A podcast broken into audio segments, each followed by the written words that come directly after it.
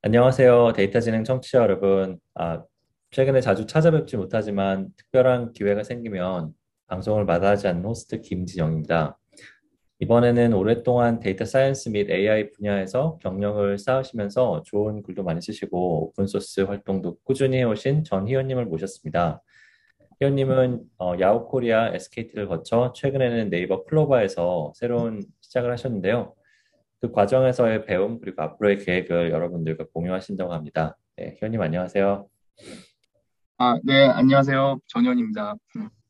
예전에 뭐 블로그 쓰고 할 때부터 항상 그 희원님 블로그에 들어가면 좋은 글이 있다 하고 종종 이제 들어가서 놀고 그랬는데 또 이렇게 또 팟캐스트에 또 모실 수 있는 기회가 돼서 네, 영광이라고 생각하고 있고요. 네, 뭐 많은 분들이 좀 아시겠지만 그래도 청취자분들을 위해서 간단히 소개 부탁드리겠습니다. 예, 안녕하세요. 네이버 클로바에서 다큐먼트 인텔리전스 팀을 리딩하고 있는 전희원입니다. 진영님께서 너무 잘 소개를 해주셔가지고요. 예, 근데 뭐 진영님이 말씀하셨던 그 블로그는 지금 한 거의 1년 넘게 방치 중에 있어가지고 좀 죄송한 마음이 좀 들긴 합니다. 예, 요즘 아무래도 요즘에 블로그를 많이 하기보다는 유튜브라든지 뭐 그런 쪽의 미디어들이 좀 많이 잘 되고 있어가지고 예, 좀 뜸해지는 것 같아요. 예, 일단 저는 말씀 주셨던 것처럼 야후코리아 SK텔레콤을 거쳐 지금 현재 네이버 클로바에 있고요.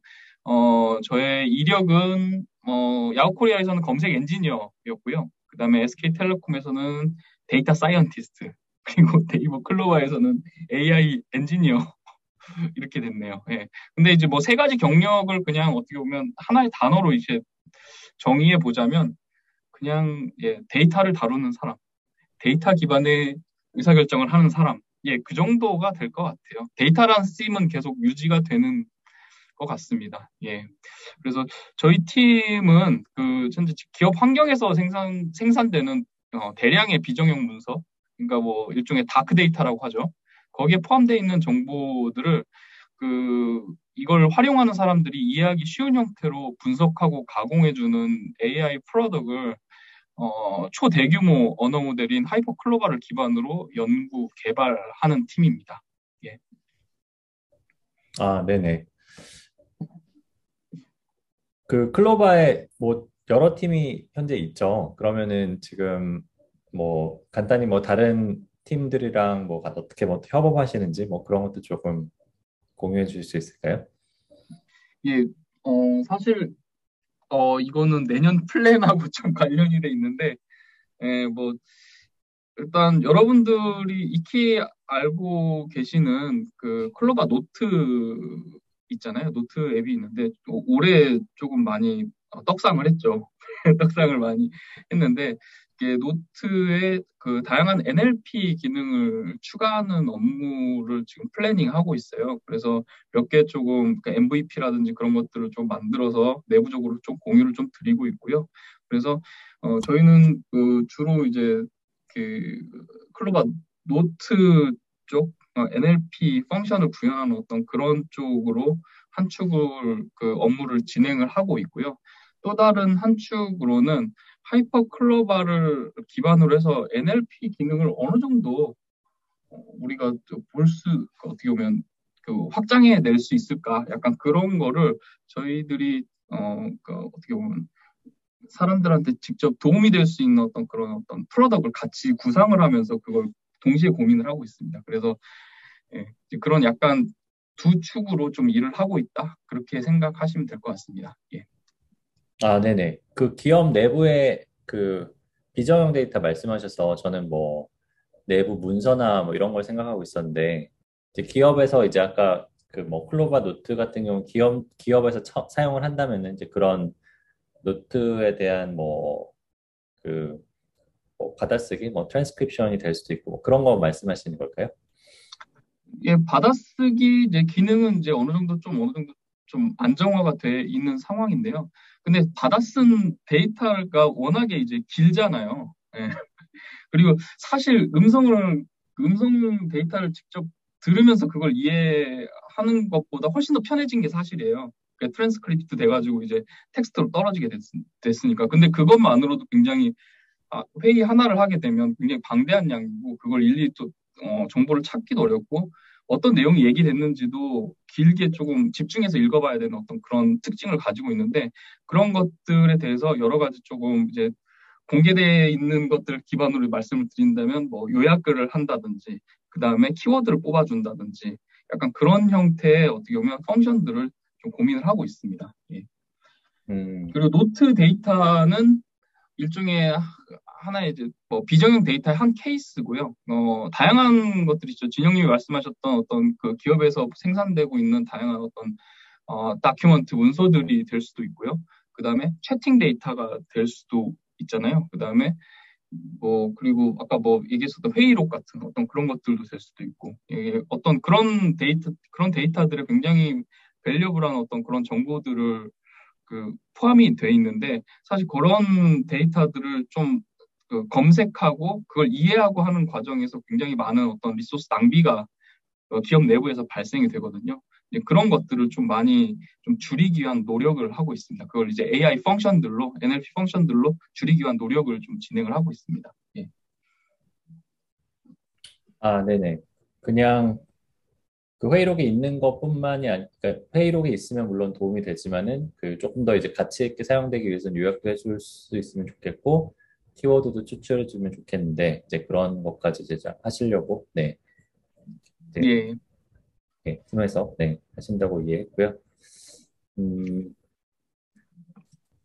네네 그 말씀 들어보면은 검색 원래 처음에 검색으로 출발을 하셨으니까 말씀하신 기술들이 좀 검색에도 좀 사용될 수 있을 것 같은데 뭐 그 얘기도 이따가 좀 여쭤봐도 될까요? 예,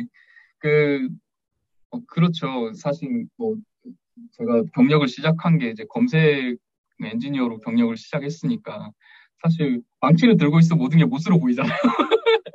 약간 그런 어떤 측면이 있는 게 사실이고요. 그런데 일단은 그 검색에 관심이 요즘에 뉴럴 서치라든지 그런 것들이 많이 어떻게 보면 활용이 되고 있고 나오고 있는 상황인데 약간은 좀 거기서 좀 시작하는 거를 좀 저 자신으로서 좀 경계를 좀 하고 있어요. 네. 예, 그래서 나중에 물론 이제 검색이라든지 그런 부분들이 좀 연결이 될 수 있을 것 같다는 생각이 좀 들거든요. 요즘에 나오는 어떤 여러 가지 좀 최근에 나왔던 레트로라는 어떤 그런 페이퍼를 보더라도 검색 결과를 가지고 랭귀지 모델의 성능을 굉장히 올리는 어떤 그런 시도들이 많이 되고 있기도 하고요. 그래서 결국 검색이랑 연결이 될 수밖에 없을 것 같다는 생각이 좀 들어요. 예, 그런데 검색 자체만으로 이렇게 전면에 내세우고 있지는 않습니다. 만약에 제가 내세운다라고 하면 일종의 차세대 검색 UX를 들고 와서 내세우게 되지 않을까 약간 그런 생각이 좀 듭니다. 그럼 앞으로의 검색은 이런 식으로 해야 돼. UX는 이런 식으로 되어야 돼. 약간 그런 형태가 되지 않을까? 잠깐 예, 상상이 좀 되네요. 예. 네네네. 저도 궁금하네요. 네. 네, 아무튼 말씀하신 대로 처음에 검색 엔지니어로 경력을 시작을 하셨는데 꽤 오래된 이야기죠. 맞습니다. 예. 블로그에도 많이 쓰셨고 하셔서 저도 조금 그 얘기부터 조금 해주시면 좋을 것 같아요.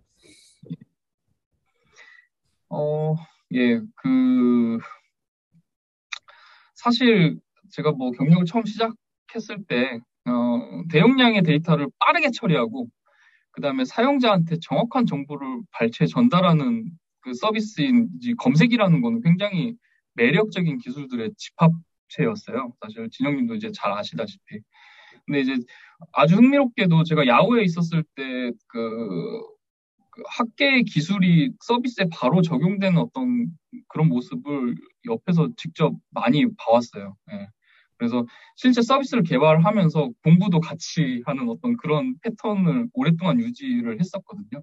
그래서 굉장히 재미있게 공부와 업무를 좀 같이 진행했었던 어떤 그런 경험이 있었고, 그리고 이제 그런 어떤 좋은 사실 그때 알았던 여러 가지 좀 경험들이 아직까지도 국내 기업에서 검색 서비스에 이제야 좀 적용되는 어떤 그런 어떤 기술들도 좀 있습니다.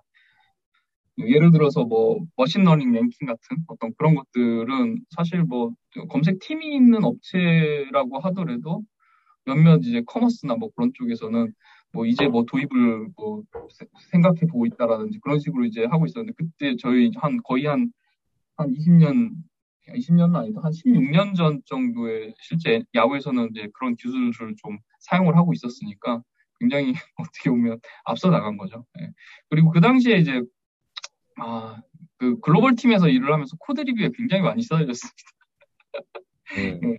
예를 들어 그 특히나 이제 제가 이제 스펠 커렉션 엔진 개발을 한 1년 정도 이제 담당을 했었거든요. 저희 이제 한국어 그 기반으로 한 어떤 특정 모듈을 담당을 했는데, 이제 이게 이제 C++로 개발이 되고, 그 다음에 코드 리뷰 굉장히 힘들게 진행이 되고, 그리고 저보다 C++를 한 20-30년 먼저 하셨던 분이 코드 리뷰를 해주니까 얼마나 많은 리뷰가 나오겠어요.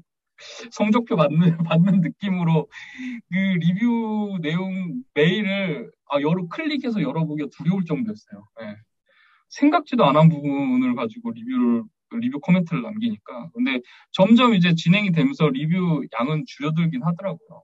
한 3개월, 6개월 지나가니까. 그래서 그 당시 굉장히 코드 리뷰를 굉장히 하드하게 느꼈었고요. 그리고 뭔가 이제 스펠 커렉션 엔진을 뭐 어떤 펑션을 개발해야 된다라고 했었을 때 결국에는 검색 로그를 분석을 해서 데이터 기반으로 이걸 설득을 해야 돼요. 그래야 이걸 고 스탑을 하거든요. 그 PM께서 이제 가자, 아니다, 막 그렇게 얘기를 하는데, 개발을 먼저 하는 게 아니라 실제적으로 로그 기반으로 해가 데이터 기반으로 해서 분석을 해서 이걸 가지고 설득을 해야 되는 과정이 있어야 되거든요. 이제 그 부분을 하면서 통계 분석의 묘미를 조금 그때 많이 느꼈던 것 같아요. 그래서 제가 이제 야후에서 퇴사하고 나서 이제 넥스R 거치고 SK텔레콤으로 가는데, 넥스R 가면서는 이제 데이터 사이언티스트 쪽으로 이제 방향을 틀어서 데이터 분석을 조금 집중적으로 하게 되는 어떤 계기가 결국에는 검색 로그 분석을 통해서 갔던 것 같아요. 어떻게 사람을 설득시킬 거냐, 이 결정을 어떻게 믿을 거냐, 얼마나 신뢰할 수 있냐, 약간 그런 어떤 학문이잖아요, 사실 통계학이라는 게. 그래서 그런 부분에 많이 심취해서 데이터 사이언티스트 길을 걸었던 것 같아요. 그러면서 이제 어느 정도 좀 검색 엔지니어는 잠깐 접어뒀죠. 근데 접어뒀음에도 불구하고 지금 요즘 학회에 나오는 어떤 그런 방법론이나 그런 것들이 검색 쪽은 많이 발전되진 않은 것 같아요. 단 이제 버트를 기반으로 한 뉴럴 검색이 나오기 전까지는요. 네. 네네. 뭐 저도 비슷한 시기에 검색 관련된 뭐 연구도 하고 뭐 일도 하고 했어서, 네, 말씀하신 그 현업과 연구가 어느 정도 이제 좀 그 접목되는, 네, 그런 문화 부분은, 네, 많이 공감이 가고요. 네. 그리고 이제 네, 코드 리뷰 같은 게 사실 그 말씀하신 그런 프로덕션 시스템, 검색 시스템에서는 굉장히 중요하잖아요. 오류 가능성을 뭐 용납할 수 있는 환경이 아니니까. 네, 그래서 그 뭔가 기본기를 닦으시는데, 네, 되게 도움이 되지 않으셨을까 생각도 좀 있고요. 맞습니다. 예. 제가 그냥 말씀드려도 되나요? 예. 예. 되게 좋은 말씀하셨어요. 기본기, 예, 그 사실 버트나 GPT-3, 그 다음에 앞 뒤에 뭐 제가 이제 코버트나 KoGPT-2, 그 다음에 KoBART, 그 다음에 그것보다 더 큰 어떤 모델을 학습시키는데, 사실 이게 대용량 데이터를 다뤄야 되는 거거든요. 어떻게 이피션트하게 이걸 모델에 피딩 시켜가지고 GPU가 쉴 새 없이 일하게 만들 거냐, 약간 그런 어떤 측면에서 봤었을 때, 그 검색 관련된 대용량 데이터를 처리했었을 때, 그때 전 처리하고 빨리 처리하고 그런 어떤 경험들이 굉장히 많은 도움이 되었습니다. 그러니까 진영님이 금방 말씀하셨던 것처럼. 예. 네네. 아마 그런 교훈이 지금 이끄실 팀에도 좀 많이 녹아 있지 않을까. 네, 그런 해보고요. 네. 근데 이제 여기서 이제 개발 쪽에서 이제 좀 분석적으로 이제 좀 이렇게 이제 그 넥스알, 이제 SK 이렇게 옮기시면서 이렇게 하셨는데, 사실 그것도 좀 어찌 보면은 그 롤이 좀 바뀌시는 거긴 하잖아요. 옛날에는 이제 뭐 그때만 해도 뭐 데이터 사이언티스트는 이런 얘기가 조금 시작될 때였던 것 같긴 한데, 처음에 이제 분석 일을 시작하셨을 때는 어떠셨어요? 예, 사실 그때 분석 일을 처음 시작이 그쵸. 네. 근데 그때도 사실 엔지니어적인 어떤 그런 최신 기술, 그러니까 젊었을 때니까 최신 기술 막 이걸 사용하면 뭐가 더 좋아져, 랜덤 포레스트를 사용하면 뭐가 좋은 것 같아, 막 그런 어떤 그 힙한 기술에 조금 빠져 있었던 것 같아요. 근데 그게 데이터 사이언스 쪽으로 넘어가면서도 비슷하게 녹아져 있었던 것 같거든요. 예. 근데 경험을 해보니까 그 데이터 사이언스라는 어떤 그런 거는 결과적으로 조직의 일하는 문화를 바꾸는 게 목적이더라고요. 근데 그게 이제 힙한 알고리즘에 반드시 기인하진 않는구나라는 그런 거를 조금 많이 느꼈습니다. SK텔레콤하고 넥스알에서 일을 하면서. 그러니까 그 업무 자체에 내재된 메커니즘을 충분히 이해를 해야만이 사실 그 조직의 일하는 문화를 바꿀 수가 있거든요. 예. 근데 그 부분에 대해서 초반에는 굉장히 경시했었던 것 같아요. 예. 근데 뭐 재밌게도 뭐 AI 역시 좀 다르지 않다라고 생각이 좀 들어요. 그래서 요즘에 조금 일을 하면서 좀 그런 부분들, 예. 그런 부분들을 좀 많이 개인적으로도 좀 이렇게 기술적인 부분들을 이렇게 막 내세우는 어떤 그런 부분들을 좀 약간 막 쿨다운 시키려고 노력을 많이 하고 있고, 그 다음에 같은 팀분들이나 주니어 분들이 좀 이렇게 어떤 그런 부분들이 있으면 많이 좀 방향타를 좀 조정해 주려고 좀 노력을 많이 하는 측면이 있습니다. 예.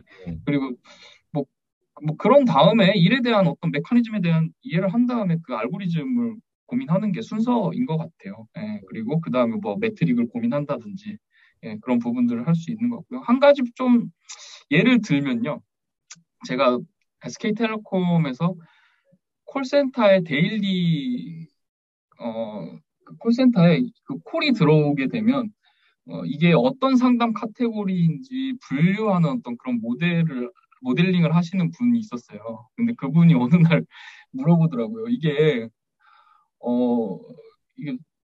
보니까 그것도 거기도 STT 전사된 텍스트로 이제 그 카테고리 분류를 하는데 그 정확도가 어느 그 93% 이상 안 올라간다라고 얘기를 하더라고요.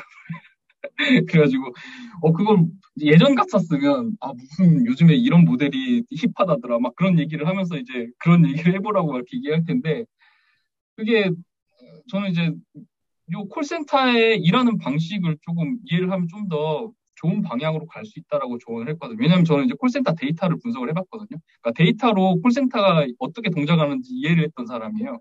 그러다 보니까 그래, 그 13일 정도에 그 청구서가 날아가기 때문에 그 아마 15일이나 14일 정도에서는 사실 요금 관련된 문의가 더 많이 올 거다.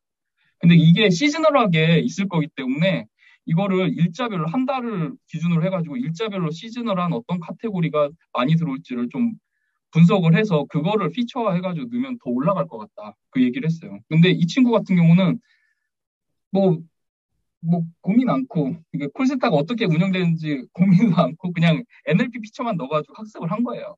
물론 그것도 훌륭하긴 하지만 사실 어떤 그 이 사람들이 어떤 식으로 일하고 어떤 데이터가 흘러가고 그것부터 먼저 이해를 하는 게 먼저 선행돼야 되는 게 아닌가라는 어떤 그런 생각이 좀 들었고, 좀 아쉬웠던 부분은 이런 어떤 도메인에 대한 지식을 좀 더 여기 계셨던 분들하고 인터뷰를 하면서 좀 더 먼저 파악했으면 어땠을까라는 그런 좀 아쉬움이 좀 있더라고요. 네. 그래서 그런 어떤 도메인에 대한 이해, 일을 어떻게 하고 있는지에 대한 어떤 이해, 그런 것들이 가장 먼저 선행돼야 되는 어떤 그런 부분이지 않을까, 약간 그런 생각을 해봤습니다. 예.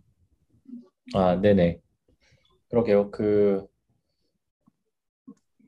그래서 그때 제안하신 피처로 성능이 올라갔나요? 그거는 안 알려주더라고요. 그 뒤에 회사를 해가지고요. 근데 아마 적용을 아마 어떻게 해보셨을까요? 모르겠네요. 근데 충분히 그걸로 성능이 올라갈 수 있을 거라고 생각이 좀 들긴 하는데, 예, 결과는 잘 모르겠습니다. 제가 이직 준비를 하고 있는 타이밍이어가지고. 예. 여담으로 여쭤봤고요. 네, 저도 사실 지금 제 네이버에서 제 일을 검색 쪽 데이터 사이언스 일을 하면서 비슷한 걸 많이 느껴요. 이제 저희도 이제 검색 기술자 분들은 그래도 굉장히 많이 데이터를 쓰시는 분들이지만은 그래도 이제 이분들한테 이제 저희가 어떤 새로운 피처가 나왔을 때 지금 기존 검색 모델이나 UI 대비 신규 모델의 UI가 어떤 특성을 갖는다 이런 말씀을 이제 드리고 이제 뭔가 의사결정을 유도를 해야 되는데 거기에 있어서도 사실은 되게 조심할 부분 여러 가지 있거든요. 이분들이 이제 생각하신 여러 가지 뉘앙스가 있잖아요. 뭔가 새로운 기술은 이래야 된다 이런 부분이랑 그다음에 실제 나온 결과랑 그게 이제 오차가 생겼을 때 그거를 이제 어떤 식으로 해결할 것인가? 저희가 맞을 수도 있고 그분들이 맞을 수도 있고 케이스 바이 케이스인데 처음에 저 같으면 이제 아마 이거 데이터 이렇게 나오는데 이렇게 해야 된다 얘기를 했겠지만 지금은 이제 그런 얘기를 하면서도 조금 말씀을 더 듣고 조금 더 이제 뭔가 예를 들어서 전체적인 결과는 신규 모델이 좋지 않게 나왔지만은 저희가 되게 중요하게 생각한 특정한 세그먼트의 유저나 이제 검색 카테고리에 대해서 더 좋을 수도 있잖아요. 이제 그런 거를 좀 찾으려고 하고, 네, 저도 그런 경험 많이 하는 것 같습니다. 네. 결국 사람을 움직여야 되는 문제인 것 같아요. 네, 마음을 움직이는 그런 일을 그런 느낌인 것 같습니다. 예. 네, 그렇게 이제 데이터 사이언스 일을 하시다가 이번에 이제 AI 쪽으로 좀 더 약간 더 옮겨 가셨는데, 그때 사실 AI 좀 바람이 불 때였기도 했고요, 그렇죠? 그 딥러닝이나 이런 게 그때 이제 아마 다들 좀 기웃거리던 시기였던 것 같은데 희원님 같은 경우에는 이제 그래도 완전히 이제 또 그때도 이제 사실 좀 애매하긴 하지만 그래도 이제 좀 분석 위주의 그 데이터 사이언스 업무에서 완전 이제 약간 모델러로 조금 바꾸셨다는 표현을 쓸 수 있을 것 같은데 그 계기나 아니면은 이제 그래서 현재까지 오셨는데 어떻게 생각하시는지 좀 느끼신 점이 있을까 궁금합니다. 네, 사실 저기 데이터 사이언티스트로 있으면서 굉장히 많은 모델을 만들었어요. 물론 이제 그 전에 이제 데이터 분석 과정이 있었지만, 예, 근데 이제 그러면서 사실 당연스럽게도 딥러닝이 성능이 좋다라는 그런 분위기가 어떤 무드가 좀 무르익으면서 어떻게 보면 딥러닝 쪽으로 가게 된 거는 당연했던 수순인 것 같아요. 예, 그래서 이제 그런 어떤 딥러닝 기반의 어떤 모델링, 예, 그런 거, 그리고 이제 모델링이 딥러닝 기반으로 가다 보니까 피처도 딥러닝에 맞게 이제 변화를 시켜야 되고, 그렇게 되면 이제 데이터 레이크에 있는 여러 가지 어떻게 보면 사용자 데이터들, 예측에 쓰이는 어떤 그런 사용자 데이터들을 좀 변환을 시켜야 되고, 약간 그런 작업들을 주로 많이 했었던 것 같아요. 마지막 후반기에. 데이터 사이언티스트 후반기. 그래서 그걸 기반으로 해서 자동화된 어떤 그런 어떻게 보면 내부 툴을 만들었거든요. 그래서 모델링도 자동으로 했죠. 오토ML이죠, 일종의. 예. 근데 그게 진짜 되게 선구적인 어떤 그런 시스템이었어요, 그 당시에는. 예. 근데 이제 그렇게 되면서 여러 가지 이제 이슈가 있긴 하지만 결정적으로 이제 SK텔레콤 내 약간 어떻게 보면 조직의 어떻게 보면 목적 그런 것들이 조금 이렇게 많이 정리가 되던 시점이었어요. 그래서 머신러닝이라든지 AI 쪽은 이쪽 조직에서 해, 아니면 DT는 이쪽 쪽에 해. 그게 이제 어느 정도 예전에는 그게 구분이 거의 없었는데 구분이 딱 되면서 이제 그러면 결국엔 엄마가 좋아, 아빠가 좋아 그 상황이 된 거죠. 그래가지고 저는 앞으로 계속 봤을 때 아빠가 더 좋은 것 같습니다. 그래가지고 아빠 쪽으로 이제 가게 됐고요. 그러면서 이제 NLP를 취미생활로만 하다가 이제 업으로 하게 되는 시점이 이제 취미생활, 물론 이제 검색했었을 때는 주업이긴 했지만요, 데이터 사이언티스트 할 때는 취미생활이었죠. 그래서 그 시점이었고, 그때가 막 이제 버트가 나온 시점이었어요. 그래서 다행스럽게 버트를 사내용으로 학습하는 업무를 좀 진행을 했었고, 그 이후로 다양한 언어 모델을, 한국어 언어 모델을 학습하고 공개를 할 수 있는 어떤 그런 기회를 조직에서 많이 주셨어요. 그래서 이제 그런 어떤 경험들을 많이 했었고요. 근데 이제 이것도 굉장히 이제 비슷하게도 데이터 사이언스하고 AI도 비슷한 길을 가고 있는 느낌이에요. 그러니까 데이터 사이언스도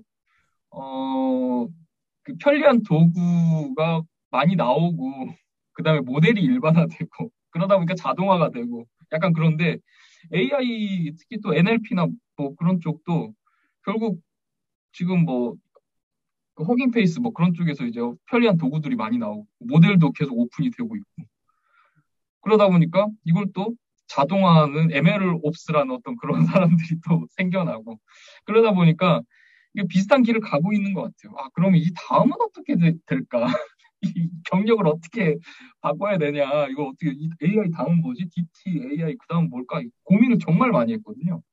정말 많이 했는데, 일단, 어떤 생각이 들었냐면요. 뒤에 또 자세하게 얘기할지도 모르겠는데, 이제 서비스나 프로덕트 쪽으로 이미 이제 언어 모델은 프로덕트 이미 공인된 기술이다. 그럼 이걸 어떻게 잘 활용할 수 있을까? 결국에는 서비스나 프로덕트에 적용을 하는 거거든요.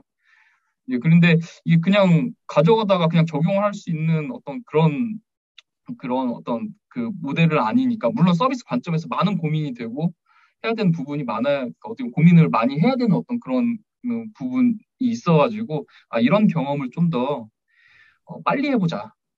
약간 그런 생각을 하게 됐습니다. 저도 치열하게 이 다음은 뭘까, 다음 뭘까를 항상 고민하고 액션을 하고 있습니다. 여러분들처럼. 네, 고민 많이 하셨을 것 같고요. 네, 저도 이제 한 5년 전쯤에 비슷한 고민을 하다가, 저는 그냥 그 희원님과 같은 그 예측을 좀 더 빨리 한 것 같아요. 이게 지금 되게 핫한 기술인데 조만간 자동화될 거야. 그럼 이제 블랙박스도 넣고, 근데 이제 또 다른, 제가 그때 관찰한 다른 거는, 모든 사람이 다 그걸 하고 싶어 하더라고요.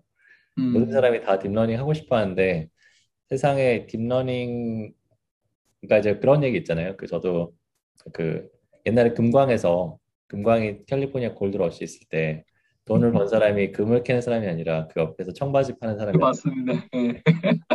저는 청바지를 팔아야겠다 하고, 이제 모델을 만드는 사람들이 만들어진 모델을 평가하고 계산하는 걸 도와주자. 그러니까 이렇게 약간 생각을 한 거죠. 근데 이제 뭐 같이 가는 것 같아요. 이게 저같이 약간 그 모델 외부에서 모델이 이제 사용자한테 어떤 뭐 결과를 가져올까, 뭐 그런 고민하는 사람도 필요한 거고, 회원님처럼 이제 근데 이제 모델을 그런 방향으로 가게 하려면은 뭔가 이제 다양한 고민을 하셔야 될 거고.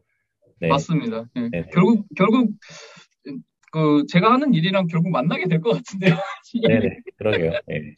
모델을 많이 적용을 해야 또 모니터링을 하고 성능 개선 그럴 것 같아요. 저희도 반대로 그 ML을 꽤 쓰거든요. 그러니까 예를 들어 뭐 저희가 지표를 만든다고 해도, 지표가 요새 그냥 단순 지표만 있는 게 아니라 뭔가 그 사용자의 종합적인 만족도, 이제 그런 거를 비교할 때는 그 지표, 단순 지표를 조합해서 일종의 이제 컴퍼짓 모델 베이스 지표를 만들기 때문에 사실 거기에는 또 ML이 들어가요. 약간 거기에 이제 들어간 ML은 딥러닝 보통 아닌데, 저희냐면 이제 지표를 해석할 수 있어야 되니까, 그래도 만나는 것 같아요. 저도 그래서 주안점은 다르지만. 네. 네네. 맞습니다. 앞으로 자주 여쭤볼게요. 아닙니다. 제가 자주 여쭤보겠습니다. 네, 뭐 그 중간에 이제 또 그 NLP를 취미로 하셨다, 이런 또 말씀을 하셔서 또 많은 또 독자분들이 그러니까 독자가 아니라 제가 이제 책을 쓰던 거를 청취자분들이 궁금해하실 것 같은데, 사실 저도 이제 예전에 뭐 제 책에도 썼지만 이제 데이터를 좀 데이터 제 개인 데이터 모아서 분석하고 이제 그런 취미생활을 했었는데, NLP를 취미로 갖는다는 건 어떤 느낌일까? 좀 그런 얘기도 좀 궁금하네요. 예. 예, 데이터쟁이들은 어쩔 수 없는 것 같아요. 말씀 들어보니까. 사실 제가 오픈된 깃 레포지토리는 굉장히 많긴 한데, 몇 가지 좀 패키지들을 조금 소개를 시켜드리면, 코 NLP라는 R 기반의 그 패키지가 있고요. 그 다음에 코스페이싱이라는, 이거는 파이썬하고 R 버전 모두 존재하고 있는데, 이제 한국어를 대부분 이제 트위터 데이터, 옛날에는 트위터 데이터라든지 블로그 데이터 막 그런 것들, 그 다음에 SMS 데이터 막 그런 것들을 가지고 논문을 쓰시는 분들이 굉장히 많고, 그러다 보니까 이거를 자동으로 띄어쓰기를 어떻게 잘 해줄 수 있을까라는 그런 고민을 평소에 하고 있었어요. 네, 이제 그걸 고민한 게 코스페이싱이고요. 코 NLP는 R에서 한국어 처리하는 모듈이 있으면 이걸 R에 있는 굉장히 좋은 어떤 시각화 라이브러리를 써가지고 한국어를 굉장히 아름답게 표현할 수 있겠구나라는 생각을 해가지고 중간에 파이프라인을 하나 집어넣은 게 이제 코 NLP였고요.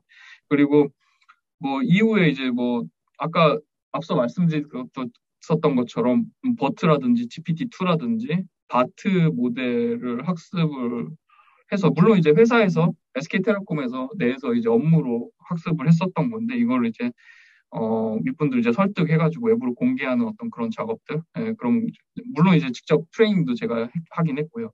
예, 그런 작업들을 통해서, 그러니까 어떻게 보면 NLP 기술의 민주화, 한국어 NLP 기술의 민주화를 좀 많이 기여를 했다라고 생각을 해요. 예, 결과적으로 이제 그런데, 그러니까 저 개인적으로는 조금 어떻게 보면 지금 동기가 좀 각각 다르긴 한데, 코 NLP 같은 경우는 제가 가지고 있던 NLP 코드들이 굉장히 많이 있었는데, 그거를 이제 데이터 사이언티스트로 가게 되면서 그거를 조금 공개를 하면서 그걸 좀 잘 정리하고 싶었어요. 그러니까 공개보다는 잘 정리하고 싶었거든요. 네, 그래서 정리를 할 수 있는 게 뭘까? 그러면 이제 결국 이제 깃에다 공개를 하고 패키지를 만들게 되는 어떤 그런 방향으로 된 건데, 그렇게 해서 만들어진 게 이제 코 NLP라는 거고요. 여기서 이제 이 코 NLP가 패키지를 빌딩을 하면서 테스트 코드라든지 그런 것들을 많이 요구를 해요. 시스템적으로. 그래가지고 그런 부분들은 이전에 야후에서 느꼈었던 어떤 코드 리뷰라든지 코드 테스트 그런 것들과 많이 접목이 돼 있는 부분이어서, 데이터 사이언티스트의 일을 하고 있지만 개발자적인 경험들을 오픈소스를 통해서 많이 유지할 수 있겠구나라는 생각을 많이 해서가지고 코 NLP에 많이 개인적인 어떤 취미생활로 그렇게 진행을 했었던 거고요. 코스페이싱 같은 경우는 딥러닝 모델이 많이 각광을 받게 되면서 종 모델이 나왔는데 이걸 어떻게 패키징을 할까? 약간 텐서플로우 깔아야 되고 이걸 인퍼런스 하려면 그럼 이제 공통의 포맷이 뭐가 있을까? 막 그런 고민을 하면서 결국에는 이제 텐서플로우 모델로 변환을 시킨 다음에 이제 코스페이싱 그 패키징을 만들었는데, 다행스럽게 텐서플로우가 조금 어떻게 보면 그 패키지 유지 관리가 잘 되면서 이제 약간 널리 쓰이게 된 어떤 그런 케이스가 된 것 같아요. 예, 근데 얘는 특이하게도 그냥 함수는 하나밖에 없어요. 예, 그리고 나머지 부분, 제가 만든 건 그 함수 하나고, 나머지 부분은 많은 분들의 피드백을 통해서 지금 개선을 하고 있는 상황입니다. 예, 그리고 코바트는 모델 자체로 이제 오픈이 됐었던 거고요. 그래서, 그러니까 코바트는 제외하더라도 코스페이싱이라든 코 NLP 같은 경우는 널리 쓰이게 한 다음에 여러 사람들의 피드백을 통해서 많이 개선을 했어요. 그리고 다른 사람들을 좀 많이 참여를 시키면서 조금 더 스스로의 생명력을 오픈소스가 가지게끔 그렇게 된 케이스라고 좀 느껴지고요. 저도 오픈소스 활동을 좀 하면서 자기의 코드를 이제 도네이션 하시는 분들을 굉장히 리스펙합니다. 예, 리스펙하고 저도 어떻게 보면 어떻게든 이제 여기에 컨트리뷰션 하고 있다라는 거를 외부적으로도 많이 어필을 해드리려고 노력을 많이 하고, 그래야 얘도 이제 제가 이걸 관리하지 않더라도 얘 자생적으로 관리가 될 거거든요. 그래서 그런 측면에서 그 오픈소스 활동을 진행을 하고 있습니다. 예. 아, 네네. 뭔가 좀 개발자적인 스킬을 유지할 수 있는 측면도 있고, 좀 더 이렇게 소셜, 어, 그러니까 그냥 공동체를 만드는 느낌도 좀 있네요. 말씀 예, 들어보니까. 예, 예. 네네. 네. 맞습니다. 네. 그러면은, 그런 걸 좀 시작하고, 그런 취미 생활을 좀 시작하고 싶으신 분들은 어떻게 시작해야 될까요? 어, 결국에는 그러니까 이게 계속 피드백을 받으려면 피드백을 받고 주고받고 하면서 이제 결국 이제 오픈소스가 재미가 붙는 거거든요. 근데 그러려면 작은 함수더라도 의미 있는 함수여야 돼요. 누군가한테 필요한 함수여야 되거든요. 네. 예를 들어서 코스페이싱 같은 경우는 그냥 문장만 넣으면 자동으로 띄어쓰기를 해주니까 너무 편한 거예요. 그냥 아무 고민 없이 그냥 인스톨 해가지고 띄워주니까 그것도 띄워주는 것도 굉장히 정확도가 높게 이제 띄어쓰기를 해주고 하니까 그 어떻게 보면 지금 현재 굉장히 많이 쓰이고 있는 어떤 그런 자동 띄어쓰기 함수이고요. 이제 그런 측면에서 봤을 때 약간 개발자적인 어떤 그 측면에서 볼 때 이거는 나도 정말 잘 쓰고 있는 기능이고 이걸 공개했을 때 다른 사람도 잘 쓸 것 같아. 편리하게. 그리고 찾아봤더니 이런 비슷한 기능이 없어. 그러면 진짜 베스트인 거죠. 그래서 그런 것들이 있다라고 하면 아주 작은 거라도 그냥 오픈을 공개를 하고 여러 사람한테 피드백 받으면서 동기를 부여를 그 사이클을 돌면서 이제 계속 개선해가는 어떤 그런 동력으로 삼는 게 굉장히 중요한 것 같아요. 네. 작게라도 시작해보는 경험. 네. 예, 그렇죠. 예. 다른 사람들이 이미 쓰고 있는 리포를 개선하는 뭐 그런 방향으로 시작해보는 방법도 있겠죠. 그렇죠. 예, 왜냐하면 그 클론을 떠가지고 이제 하시잖아요. 그렇게 그럴 경우에는 이제 클론을 떠서 하는데 자신만의 약간 방언을 만드는 어떤 난 이렇게 생각해 해가지고 그걸 만들어가면 뭐 크게 맞으면 많은 사람이 쓰게 되겠죠. 예. 결국엔 대중이 판단하는 거더라고요. 네. 좋고 나쁘고는. 네.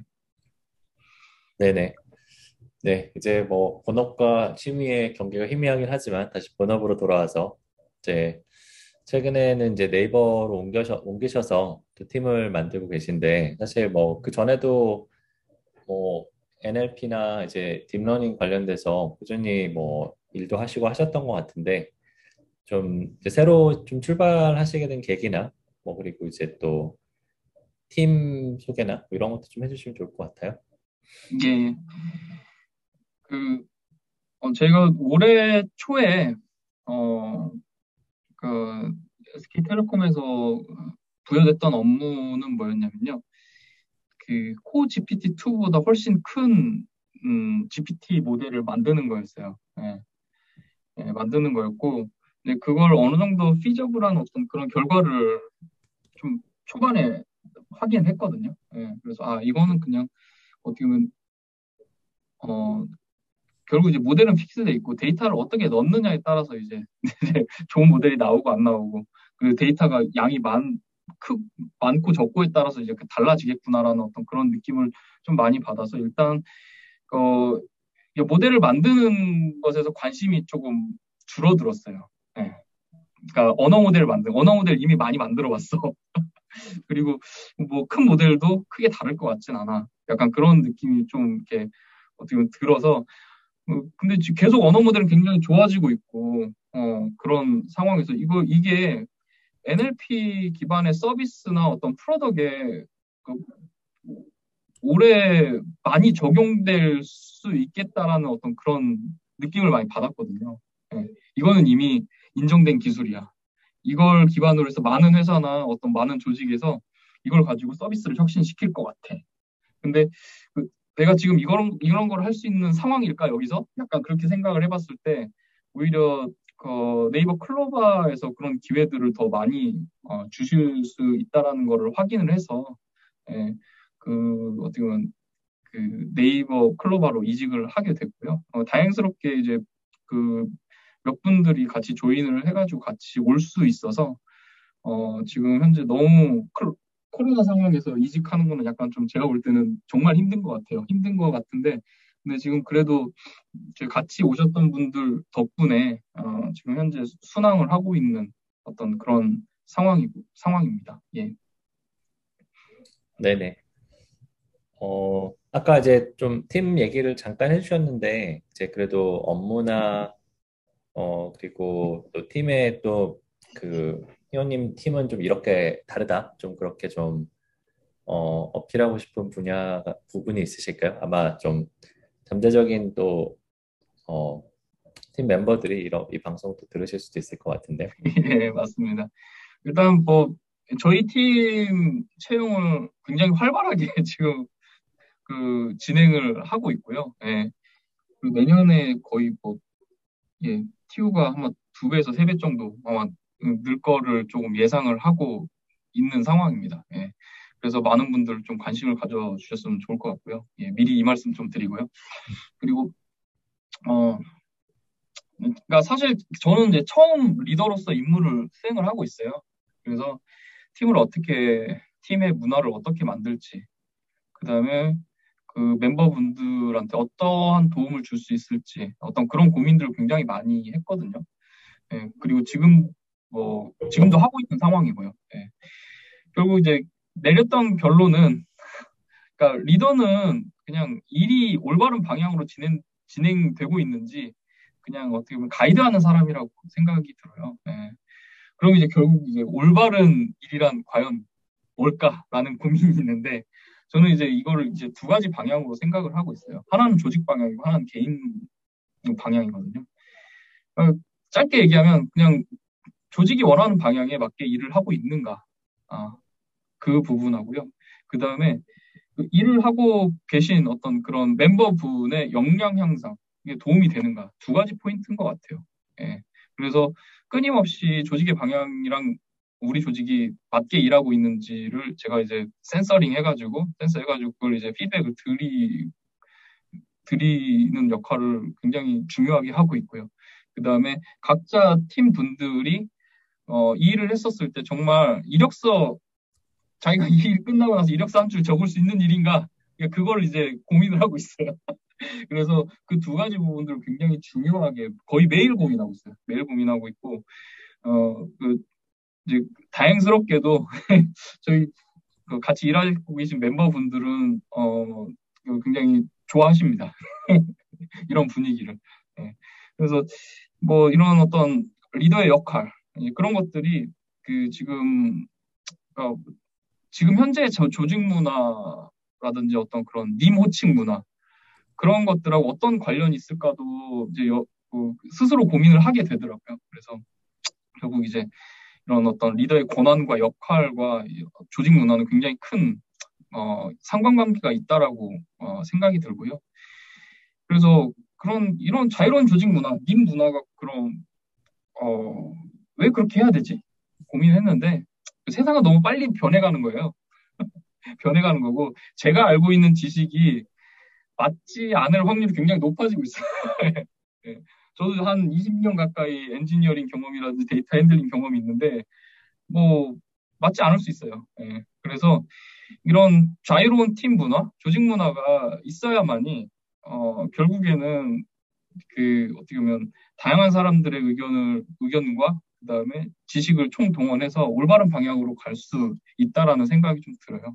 네. 그래서 제가 추구하는 팀 문화는 누구나 편하게 우리의 이슈를 제기하고 누구나 편하게 솔루션을 제안할 수 있는 아주 자유로운 문화를 만드는 겁니다. 예.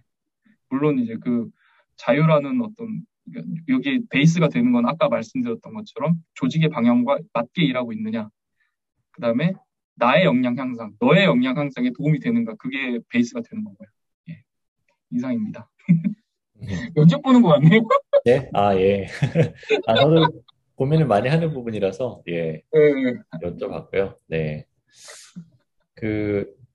자유라는 게 저도 이제 일단 되게 동의하고요. 네, 이제 저도 이제 저희 이제 팀 같은 경우에도 자유를 많이 드리려고 하고 있고, 실제로 이제 또 그게 성과를 내는 경우도 많이 봤는데.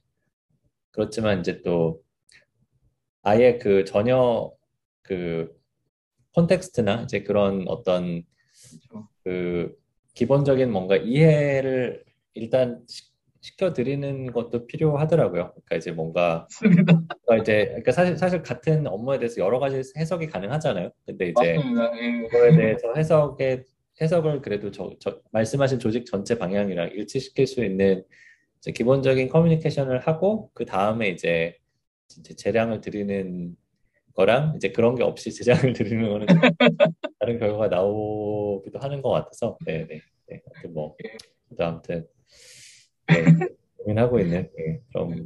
부분인 것 같습니다. 저는 그래서 지금 그 완전히 전 진영님 말씀에 동의하고요. 동의하고 그래서 그 저에게 가장 중요한 일주일 동안에 가장 중요한 시간은 그러니까 데일리 미팅이에요. 네. 네. 짧게 이제 그냥 자신의 이슈 공유하고 그 다음에 피드백 서로 이제 주고받고, 네. 그러면서 이제, 누군가는 이제 매일마다 일 체크하는 거 아니냐. 근데 그거 절대 아니고요. 사실 절대 아니고, 그 의미는 절대 아니에요. 근데 하루가 다들 열심히 일을 해요. 근데, 열심히 했는데, 이건 아닌 것 같아. 이 사는 아닌 것 같아. 그 얘기는 듣지 말아야 될 거잖아요. 네.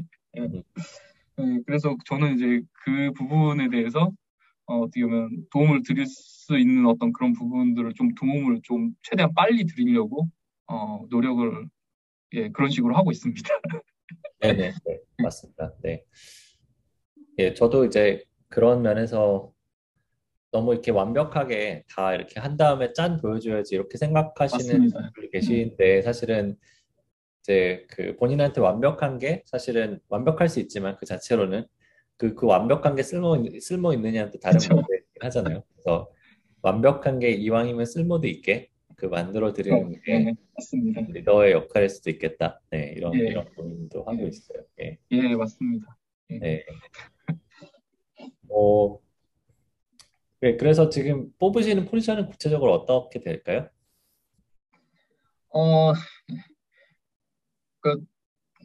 아마 여기 링크 공유가 아마 해주실 것 같은데요. 네, 보시면 저희 이제 그 백엔드 잠시만요. 백엔드 엔지니어 분들하고 그다음에 프론트엔드 엔지니어 분들을 조금 채용을 하고 있어요. 그래서 백엔드 엔지니어 분들은 역할은 뭐냐면요, 하이퍼클로바 모델을 활용한 AI 프로덕트 NLP죠. 프로덕트 백엔드 개발인데.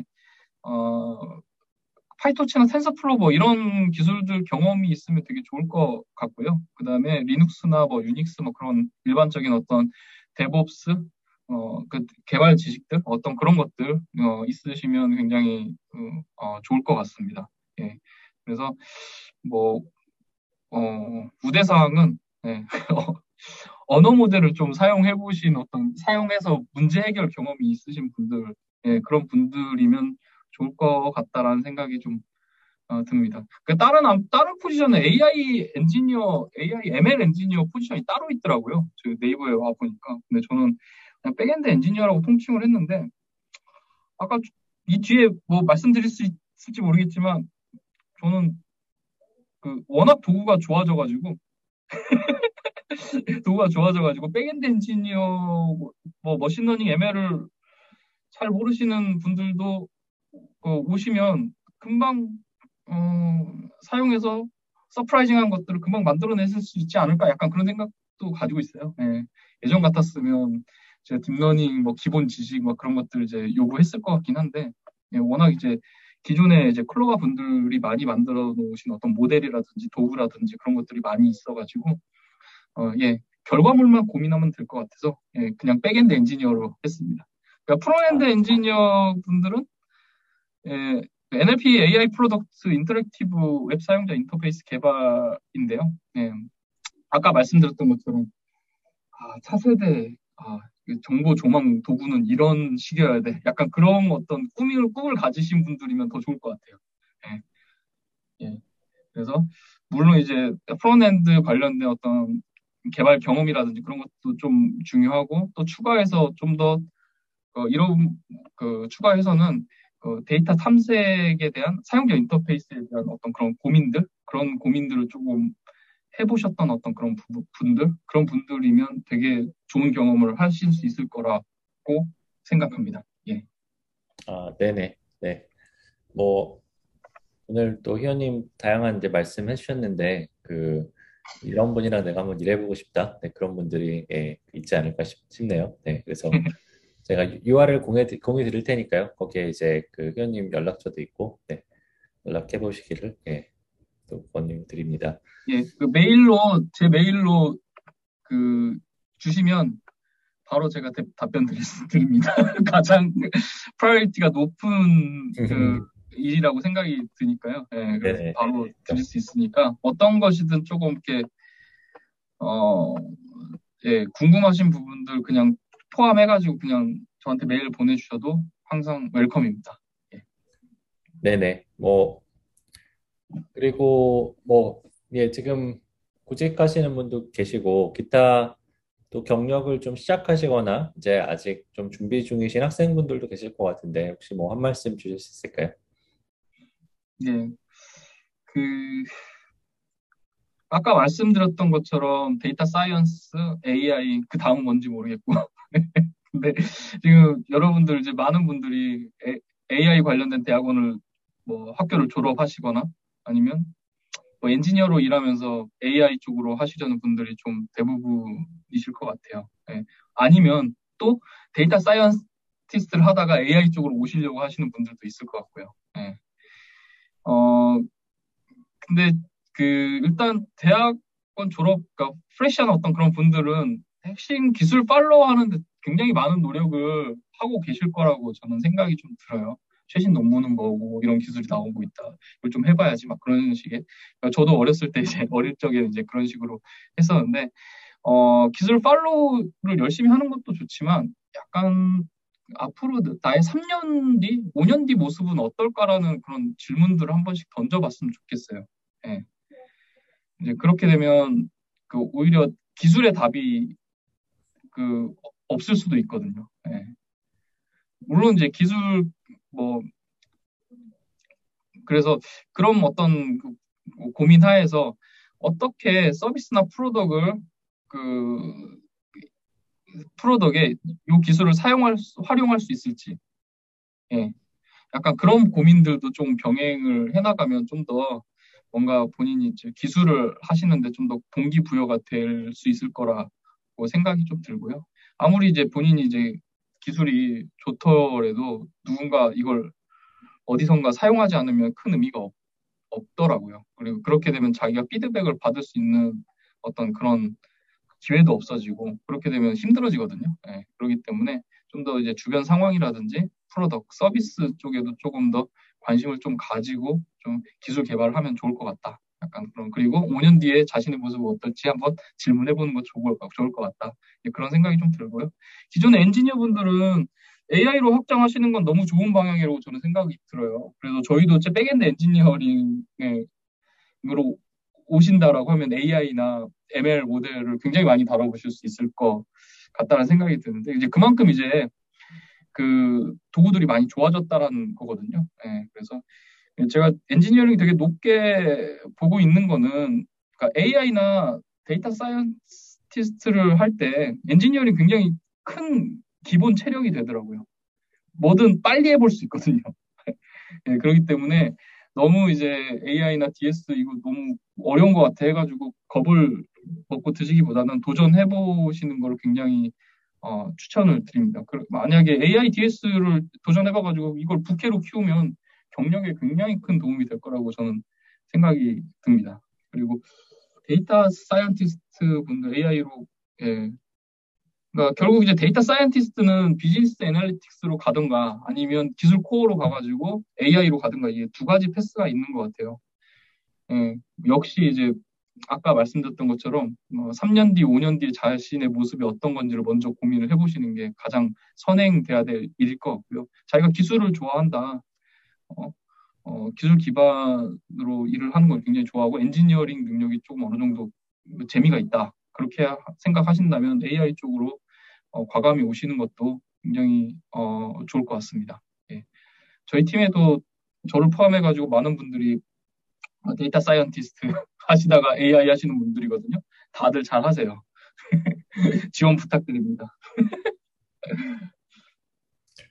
네네. 오늘 한 시간 넘게 여러 가지 팀 소개 그리고 또 개인의 또 여기까지 오신 여정 관련해서 많이 공유해 주셨는데요. 네, 저도 이제 많이 저랑 몇 번 뵙기도 했었고 예전에 이제 항상 쓰시는 글 같은 거 주의 깊게 보는데 그래도 오늘 좀 짧긴 했지만 풀 스토리를 그래도 좀 들은 것 같아서 네, 너무 좋고요.